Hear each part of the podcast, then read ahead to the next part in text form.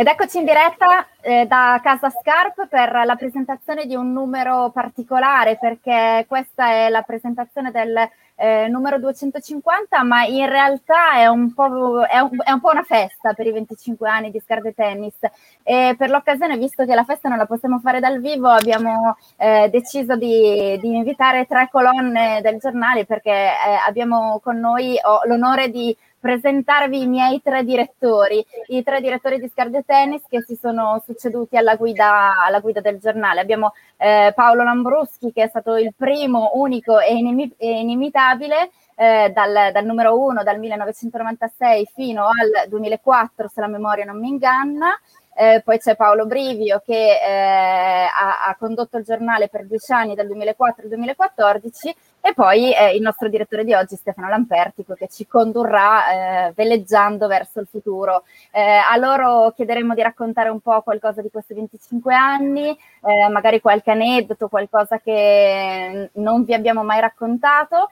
e, e fare qualche riflessione insieme. Eh, parto subito mh, mm, da Paolo Lambruschi, e, mh, mm, visto che con questo numero 250 di maggio stiamo un po' ricordando eh, anche questi 25 anni in strada, eh, a te volevo chiedere in realtà qual è stata un po' eh, l'emozione, l'atmosfera, ci racconti un po' quel numero uno, quella prima uscita nel 1996?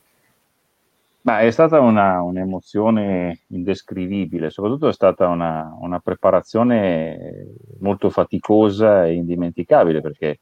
non avevamo dei, dei modelli a cui, a cui, rifarci e sostanzialmente siamo partiti da una bella testata, eh, però in quel momento c'erano tanti modelli ma non in Italia, in Italia c'erano sostanzialmente all'epoca Piazza Grande, e, e, terre di mezzo, ma noi avevamo in più il, vantaggio di avere eh, alle spalle la Caritas, quindi da questo punto di vista avevamo una struttura che poteva fare molto dal punto di vista dell'inserimento eh, sociale, senza doverci appoggiare su altre realtà. E allo stesso tempo avevamo anche eh, la responsabilità di dover dare dei messaggi anche un po' di rottura eh, all'interno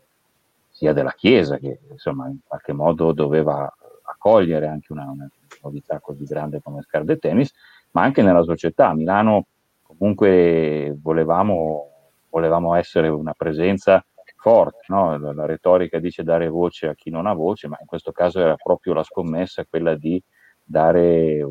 voce proprio alle persone della strada, quindi fare un giornale che il più possibile facesse parlare le persone della strada. Quindi l'apporto della Caritas da questo punto di vista con i suoi servizi di accoglienza era fondamentale. Era una strada diversa da quella che c'era oggi,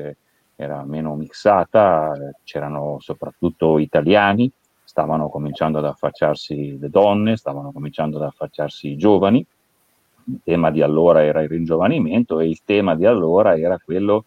di dare una cittadinanza maggiore a questi italiani che erano ai margini. E infatti puntammo proprio su questi temi, sulla residenza anagrafica, sul fatto che comunque non ci dovessero essere chiusure, quello che oggi magari è diventata una consuetudine, una prassi da parte di tanti, di tanti comuni, non tutti ancora, però insomma è stata, è stata vinta, così come c'era l'altro tema che era quello di chiamare il freddo l'emergenza freddo. Uno diceva, ma il freddo viene tutti gli anni, specialmente nelle città del nord, la gente muore di freddo se sta in strada, quindi perché gli assessori continuano a chiamarla emergenza freddo? Quindi in questo solco volevamo inserire un giornale che fosse un giornale comunque non solo di rottura, ma anche un giornale in qualche modo di dialogo e che potesse allearsi, vista la, la potenzialità della testata, anche con gli altri mondi, quindi il mondo della musica, il mondo della, della, il mondo della pubblicità, il mondo del fumetto, il mondo anche delle imprese, perché comunque ci rendevamo conto che in qualche modo bisognava dare, dare gambe a questo, questo bel progetto, proprio perché stesse bene sulla strada. E quindi non chiedere la carità, ma chiedere la solidarietà, insomma, non chiedere la carità in senso dispregiativo, non chiedere dell'elemosina, la carità è una cosa importante ed è più grande anche dal mio punto di vista della solidarietà. Ecco, non chiedere dell'elemosina, ma confezionare un prodotto dignitoso e tra l'altro, se mi permetti, faccio solo una divagazione, una spinta secondo me non, non raccontata ma molto importante, penso che anche Paolo e Stefano vi ricordino, fu quella di due passaggi. Primo quello di registrare la testata al tribunale in modo che fosse una testata giornalistica vera e propria. Il secondo è di fare la presentazione del primo numero di Scarde Tennis al circolo della stampa, pagando anche qualcosa perché non si poteva farla, farla gratis, perché le, il regolamento non prevedeva eccezioni, ma noi lo facemmo e lo presentammo ai colleghi della stampa eh, nella casa della stampa a Milano, proprio perché doveva avere dignità pari a quella di tutti gli altri giornali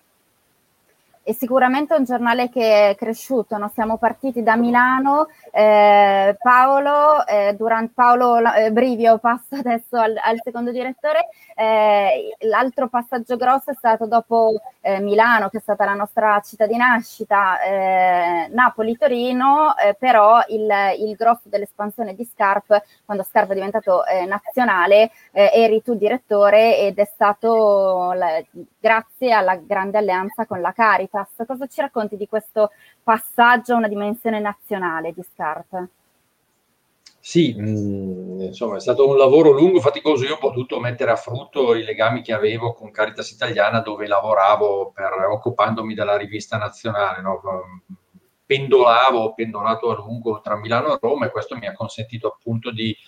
eh, di fatto poi non inventare ma incrementare o come dire approfondire il lavoro che Paolo Lambruschi aveva già impostato su questo versante perché quando io ho cominciato a dirigere il giornale c'erano già, erano già attive le redazioni di Napoli e di Torino quantomeno e, e quindi da lì in poi con Caritas Italiana si è provato ad esportare il modello eh, potenziamento delle due redazioni già esistenti e poi Firenze dove tenemmo il primo incontro nazionale Ehm, Rimini, Vicenza per restare al nord e poi scendendo le due redazioni siciliane, Palermo e Catania. Questo come diciamo così, tentativo, primo tentativo, prima ondata o primo eh, sforzo di allargamento. In realtà poi nel tempo sono venute altre città, alcune di queste hanno cessato, altre si sono avvicinate, insomma è stato un lavoro però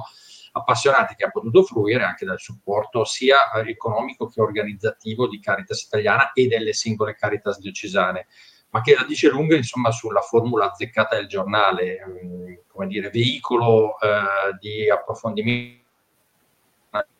giornalistico e di, di eh, segmenti di realtà che altrimenti rimarrebbero in, in, penombra se non oscurati dall'informazione principale, dall'informazione mainstream, e nello stesso tempo valido progetto sociale. Magari molti si avvicinano a scarpe eh, ritenendo di voler o dover fare della solidarietà, di voler aiutare la persona che te lo poglie e si accorgono poi di avere tra le mani uno strumento utile per decifrare la realtà che ti sta attorno. No? E viceversa uno che si appassiona ai temi di Scarp poi scopre che può anche contribuire al progresso umano di tante persone. Quindi a questo punto di vista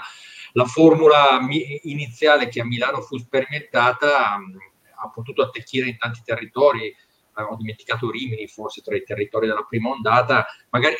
ripeto, in alcuni luoghi con maggiore successo, altri con maggiore fatica, anche perché poi le realtà territoriali sono anche molto differenti, eh, però ha potuto attecchire proprio in nome di questo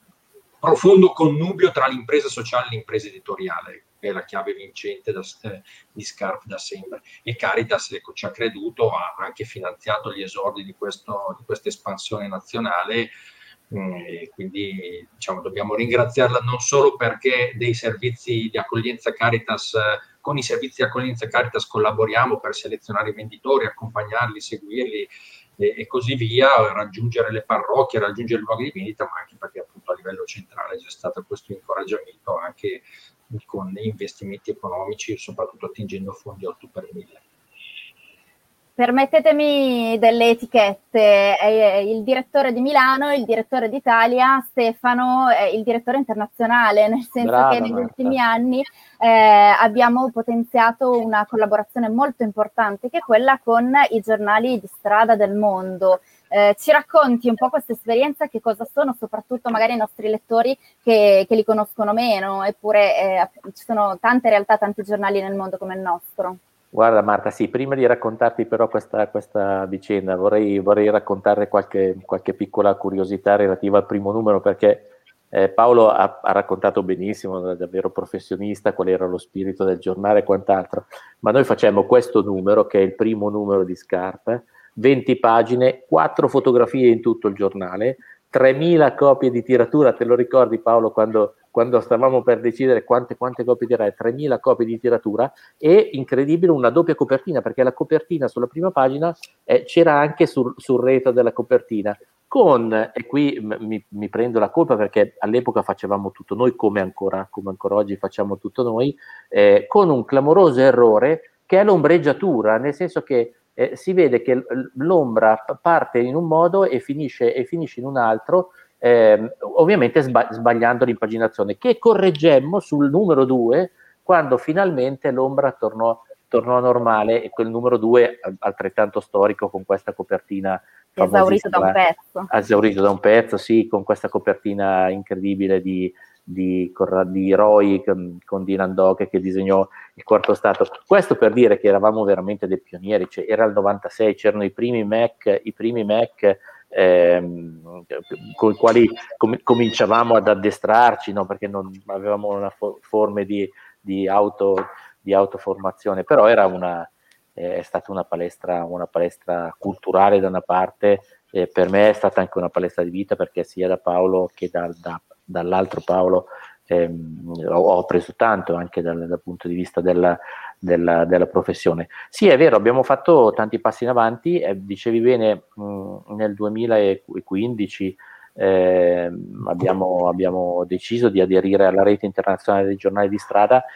che ci ha permesso di fare quel, quel passo in più, perché mh, cioè, ogni tot anni un giornale deve, deve, modificarsi un po' come modifichiamo gli stili eh, dei nostri abiti, dei nostri vestiti, come cambiano i costumi, come cambiano, come cambiano gli usi. È evidente che se eh, proponessimo oggi un giornale eh, in bianco e nero fatto così con quattro fotografie avremmo, avremmo una, una, vita breve, ma allora era un'esperienza straordinaria perché era, era eh, il vero giornale di strada, aveva proprio l'anima anche l'anima popolare, l'anima polverosa della, della, della strada. Eh, la sfida internazionale è venuta, è venuta, da sé ed è una sfida che abbiamo, che abbiamo raccolto e che ci ha permesso di eh, condividere anche con gli altri 130 giornali di strada del mondo esperienze, contributi, idee. Eh, abbiamo creato relazioni, abbiamo creato, eh, abbiamo soprattutto avuto tantissimi spunti sul piano editoriale, sul piano, sul piano, culturale. È una rete incredibile quella dei giornali di strada del mondo che eh, genera 26 milioni di euro ogni anno eh, per le persone senza dimora, eh, impiega più di 20.000 venditori eh, di giornali di strada eh, ogni anno in tutto il mondo ed è una, una forza eh, culturale soprattutto perché ci spinge a ragionare su temi che molto spesso stanno al di fuori del, del flusso tradizionale delle notizie. Questa è un po' eh, l'anima anche di Scarpe che, che, abbiamo ripreso, che ho ripreso sia dallo Scarpe originale tradizionale che era diretto da Paolo, sia nella seconda, nella seconda fase eh, diretta da Paolo Brivio. Cioè, l- la cosa bella di Scarpe è raccontare delle storie che siano storie ehm, che altri non raccontano eh, storie di dignità, storie positive, eh, buone notizie anche, perché eh, molto spesso abbiamo cercato di raccontare eh, la strada in una, chiave, in una chiave positiva, anche come diceva prima eh, Paolo Lambruschi, creando delle relazioni eh, con il mondo de- dell'arte, del teatro, della musica, del fumetto, eh, con, con, con, un, come dire, anche con, con il mondo della, della, della cultura che eh, parrebbe così lontano da un prodotto come il nostro, e invece è molto molto molto vicino e l'abbiamo visto in questo numero speciale 250 dove eh, appunto abbiamo eh, proposto e proponiamo dei contributi eh, di, di, grandi giornalisti, di grandi firme del giornalismo, di, di scrittori, di intellettuali, di, di mh, attori, insomma è una, eh, questo numero 250 è una, una sintesi perfetta del cammino che è stato fatto in questi 25 anni, che è un cammino eh, di crescita, eh, che è un cammino, come dire, ehm, dove ci sono state delle difficoltà, per amor di Dio, che abbiamo cercato di superare, ma che ci permette di guardare al futuro con, con serenità, anche in un mondo dove la carta stampata, ahimè, eh, comincia, comincia a avere qualche, qualche problema.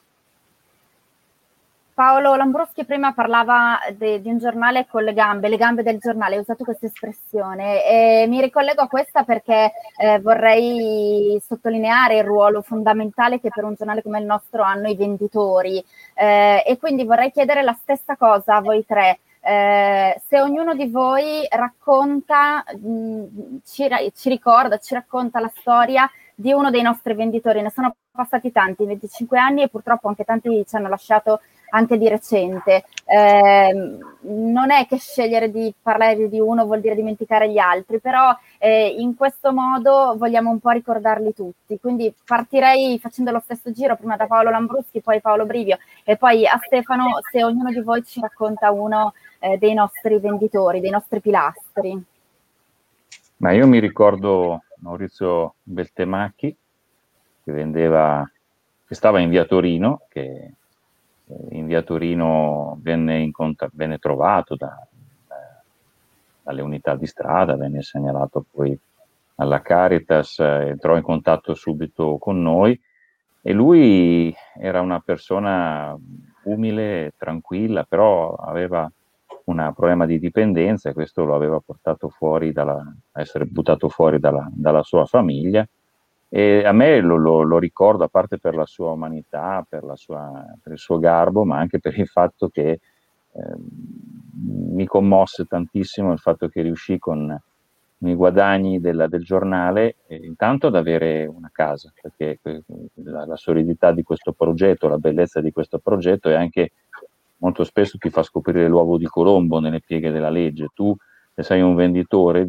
anche se non, non, non vieni assunto perché non, non, esiste un contratto di assunzione per un venditore di strada, però puoi dimostrare di fare una vendita, quindi hai diritto ad avere una, una casa popolare, lui ebbe questo alloggio, era seguito ovviamente, non veniva lasciato da solo, però ecco, riuscì a mettere da parte, anche grazie alla solidarietà di, di tante parrocchie, i soldi per comprarsi il vestito per andare al matrimonio di sua figlia, e ci andò da padre. Quindi quando si parla di dignità in concreto questo molto semplice molto forte, ma questa è la bellezza di Scarde Tennis e la solidarietà che c'è dei lettori, delle parrocchie, della Caritas, ma di tutto. penso che ormai non, non, ci sia bisogno di parlare a un mondo, si parla a tanti mondi e questo è un linguaggio universale. E attraverso questa figura penso che si capisca che cosa voglia dire ritrovare la dignità e la propria, la propria forza, ecco, essere, essere se stessi, anche se magari ci si è persi per strada. Scarpe aiuta a ricominciare. Grazie. Paolo, Paolo Brivio, a te la parola.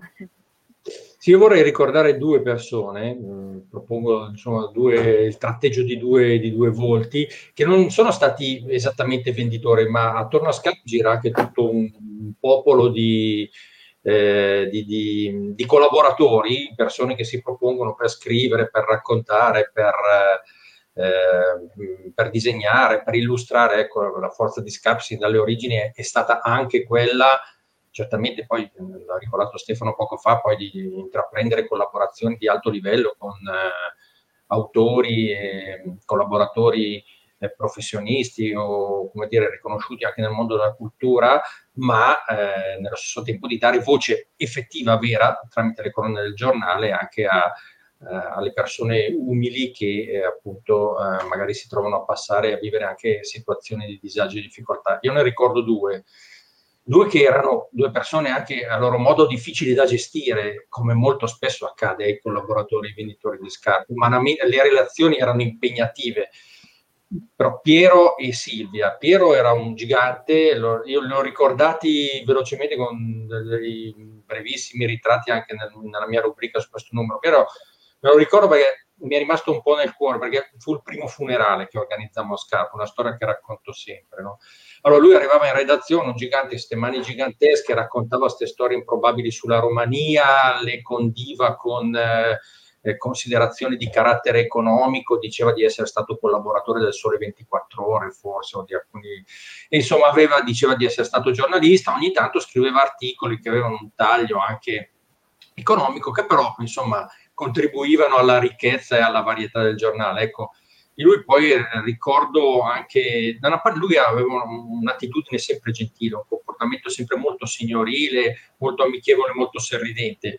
Ecco, ci stupì un po' e ci addolorò eh, saperlo e vederlo morire in, di fatto in completa solitudine e organizzammo il funerale, il suo funerale, e al funerale eh, celebrato da Don eh, Roberto D'Avanzo, allora direttore di Caritas Ambrosiana, eravamo io, penso Paolo Lambruschi, se non ricordo male, Marco Bergamaschi, un altro nostro collega giornalista che insomma è bene ricordare oggi. Stefano, non so se tu c'eri, non mi ricordo. Ah, all'epoca facevo il sindaco, ma ecco, forse... infatti, avevi altri. Insomma, eravamo in 4-5, ecco, per dire però che l'abbiamo, quei pochi che eravamo l'abbiamo accompagnato con affetto anche nell'ultimo momento, un modo che abbiamo avuto per Scarpa accompagna la vita di queste persone, anche nell'ultimo passo quando si tratta di dare dignità anche al momento più doloroso.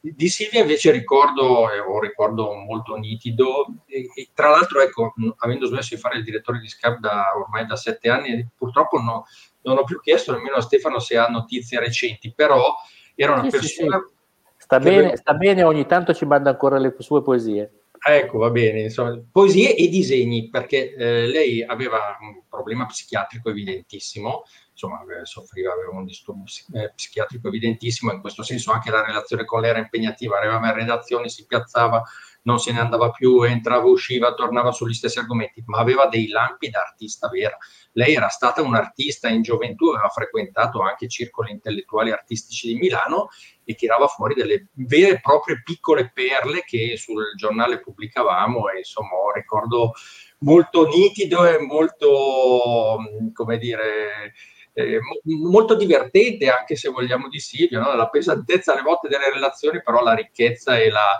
e, e la luminosità di alcune sue proposte, di alcune sue espressioni, insomma, quindi due persone per dire del mondo molto vario e molto ricco che, che gravita attorno alla redazione. Grazie Paolo, tu in effetti hai fatto, hai fatto questa, questa, galleria di ritratti su numero 250 di Scarpe, quindi vi consigliamo di non perderlo. Eh, Stefano, non so di chi vuoi parlare tu, però Beh. mentre Paolo ricordava questo primo funerale, a me veniva in mente l'ultimo. Beh, certo, Claudio, Claudio però, ci sono stati c'è stato, c'è stato ah, anche, sì, anche matrimoni. Certo. Beh, bellissimo, sì, sì, la storia è bellissima. Ricordiamoli tutte e due, allora, ricordiamo il primo venditore che è Maurino Iodice, che è ancora vivo e che mh, mm, lotta insieme a noi eh, lui, lui, ha venduto Scarlet Tennis per 20, 24 anni, ora si è ritirato, è in pensione, giustamente, eh, visto che ha raggiunto una, una, buona, una, buona, età. E Maurino l'abbiamo raccontato più volte su, su, su, no, sul giornale, sui blog, sulle storie. E lui aveva questa, questa, idea di voler andare a Sanremo e, e quando arrivava in redazione cantava la sua mitica ragazza dagli occhi blu, la cantava a me, a Paolo Lambruschi eh, lì nella mezzata di via San Bernardino 4 nella sede della Caritas. Io la ricordo ancora tutta se volete posso anche cantarvela no, grazie, alla fine. così. ragazza dagli occhi blu non tornare mai mai più. Tu lo sai perché sono stanco di te sono stanco di te. E aveva questo sogno di andare, di andare a Sanremo sogno ovviamente realizzato c'era anche Pietro Colosio che arrivava che arrivava can- come dire, canterino in redazione e cantava le canzoni di Iannacci. Pietro era quello che vendeva il giornale di strada a Enzo Iannacci, eh, che mh, come dire, eh, era anche piuttosto generoso perché lui viveva nei dintorni di via Emilia Romagna dove, dove, abitava, dove abitava, Enzo e quindi eh, Colosio arrivava, cantava anche lui. Eh, però no, non posso non ricordare ovviamente Claudio Calò. Ehm, Claudio che è una storia, una storia bellissima, una storia eh, di rinascita proprio, dopo una, un'infanzia difficilissima, dopo aver lavorato in Svizzera nel, asfaltando gallerie al buio e non conoscendo una parola di tedesco se non Brot che significava pane, eh, è tornato a Milano, eh, dormiva sulla, sulla 90-91, che lo ricordo è, l'unico autobus milanese, la circolare, che, mh, che, viaggia per 24 su 24, dormiva su, sulla, sulla 90-91, è stato avvicinato da un'unità di strada della Ronda della Solidarietà di, di Magda Baietta, eh, che poi, che poi ha, ha, proposto Claudio a Scarpe e Claudio è diventato un membro della nostra famiglia di Scarpe. Lui veniva, è venuto tutti i giorni in ufficio per più di 18 anni, eh, regolarmente, t- tutte le mattine, faceva i lavori più umili, grande juventino come me, lo, siamo, come dire, siamo stati anche insieme allo stadio eh, più volte, per lui è stata veramente la realizzazione di un, di un di un sogno. No? E, e, purtroppo Claudio se n'è andato l'anno scorso,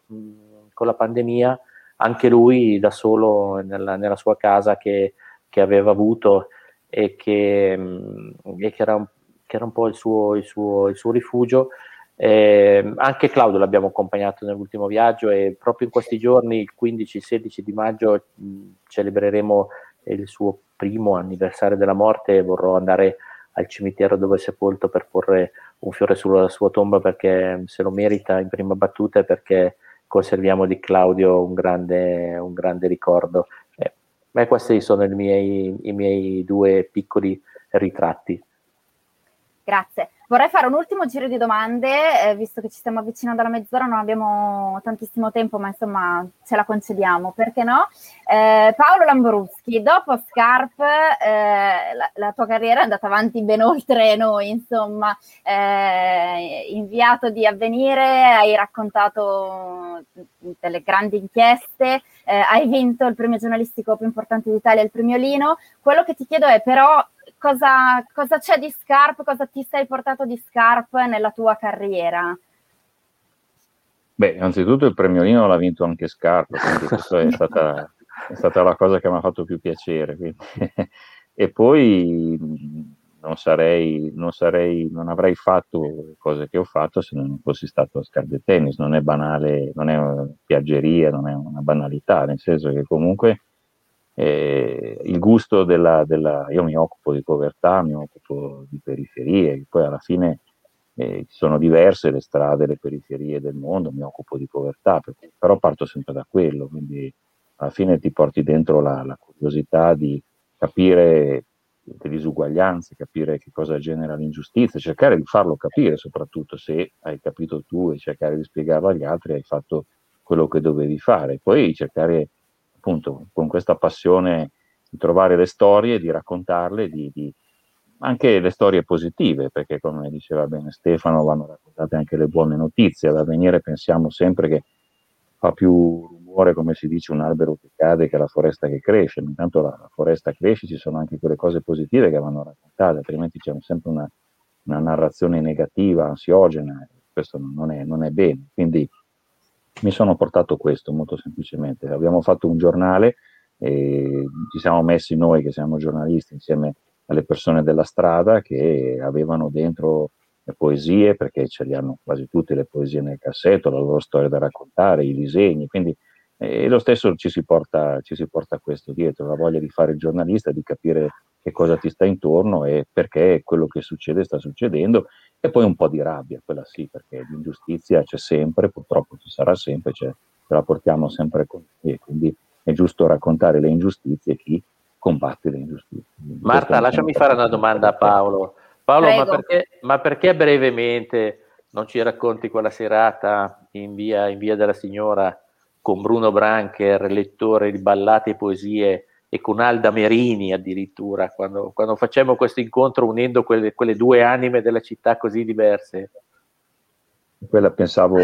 ci pensavo prima, era una, una, stata una serata indimenticabile, era il 1999, Bruno Brancher, l'abbiamo ricordato l'anno scorso, eh, anche lui era una figura molto, molto complessa, veniva dalla Ligera, la Mala Milanese, poi in carcere aveva trovato, grazie all'amicizia con, con Dario Fo e con tanti altri intellettuali, la capacità, aveva, aveva una bella penna, scriveva questi suoi racconti di strada degli anni 50, 60, 70, eh, si era un po' perso, a volte aveva avuto i suoi problemi anche lui, era tornato in carcere, però con noi aveva, avevamo instaurato un legame dire, di simpatia e di collaborazione, veniva spesso a trovarci, ci dava poesie, racconti e lui conosceva bene Alda Merini, per cui appunto in quest'ottica di, che dicevamo prima di eh, unirci con altri mondi, allora dietro la redazione Scarde Tennis che era in,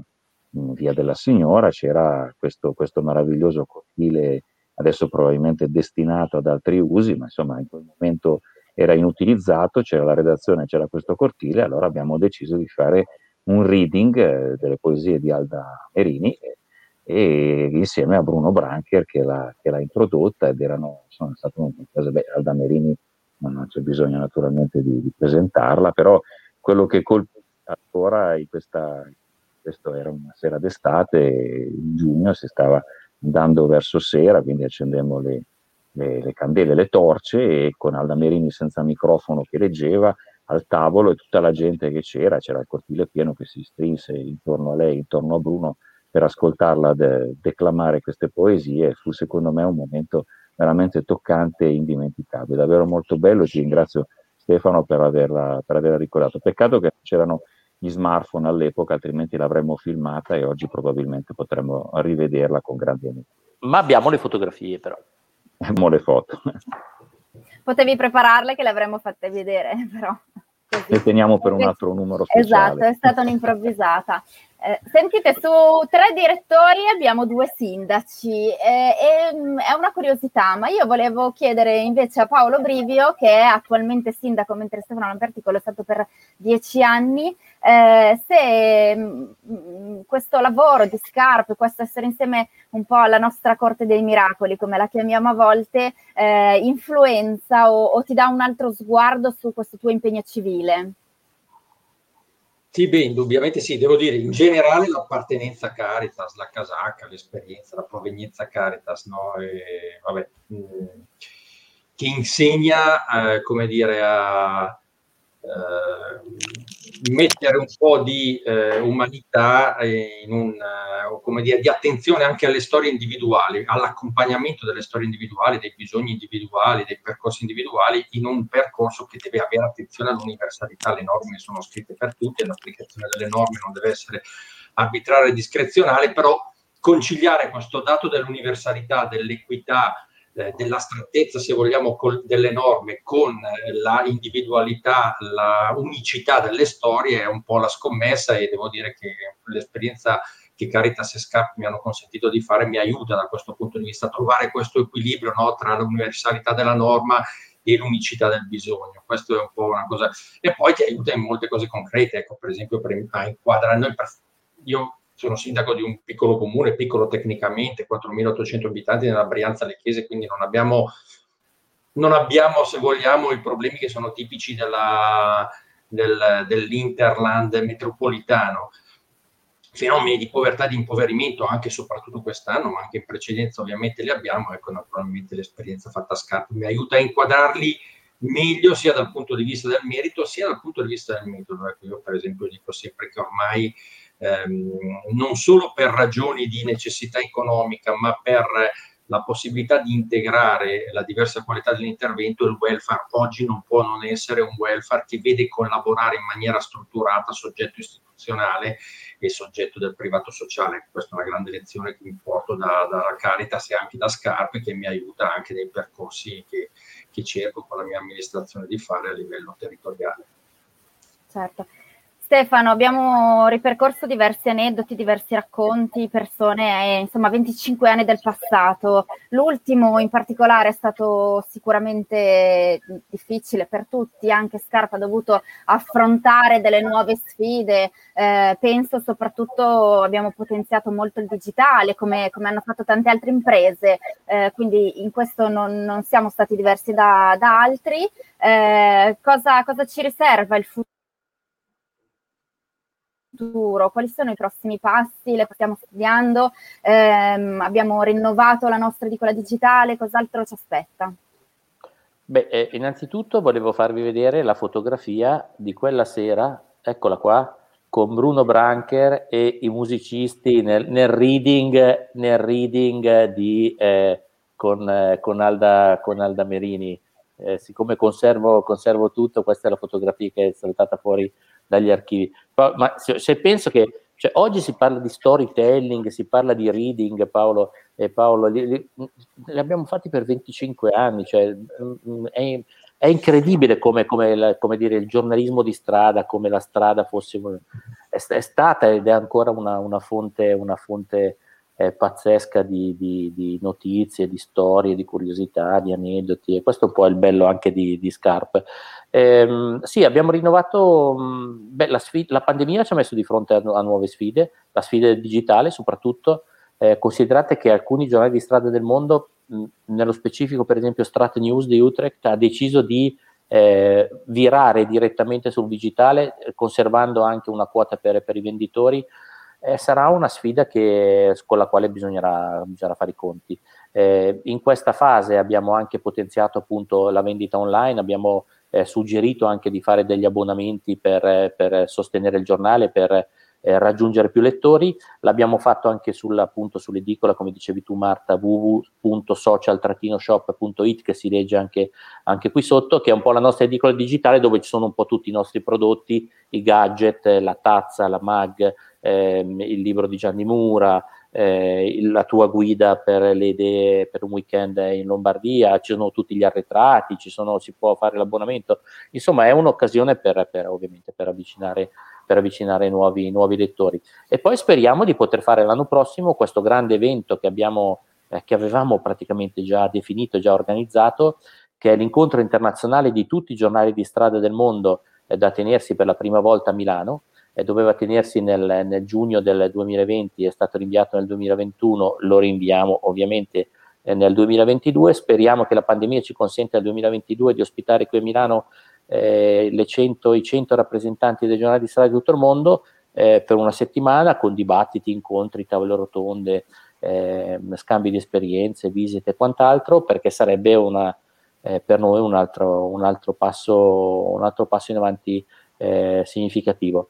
E, ehm, questo, questo è quanto, Marta. Dobbiamo solo ricordare appunto che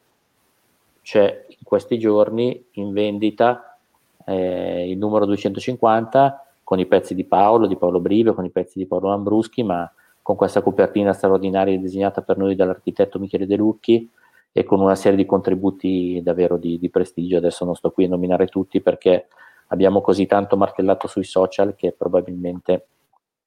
abbiamo anche quasi stancato abbiamo martellato, insomma.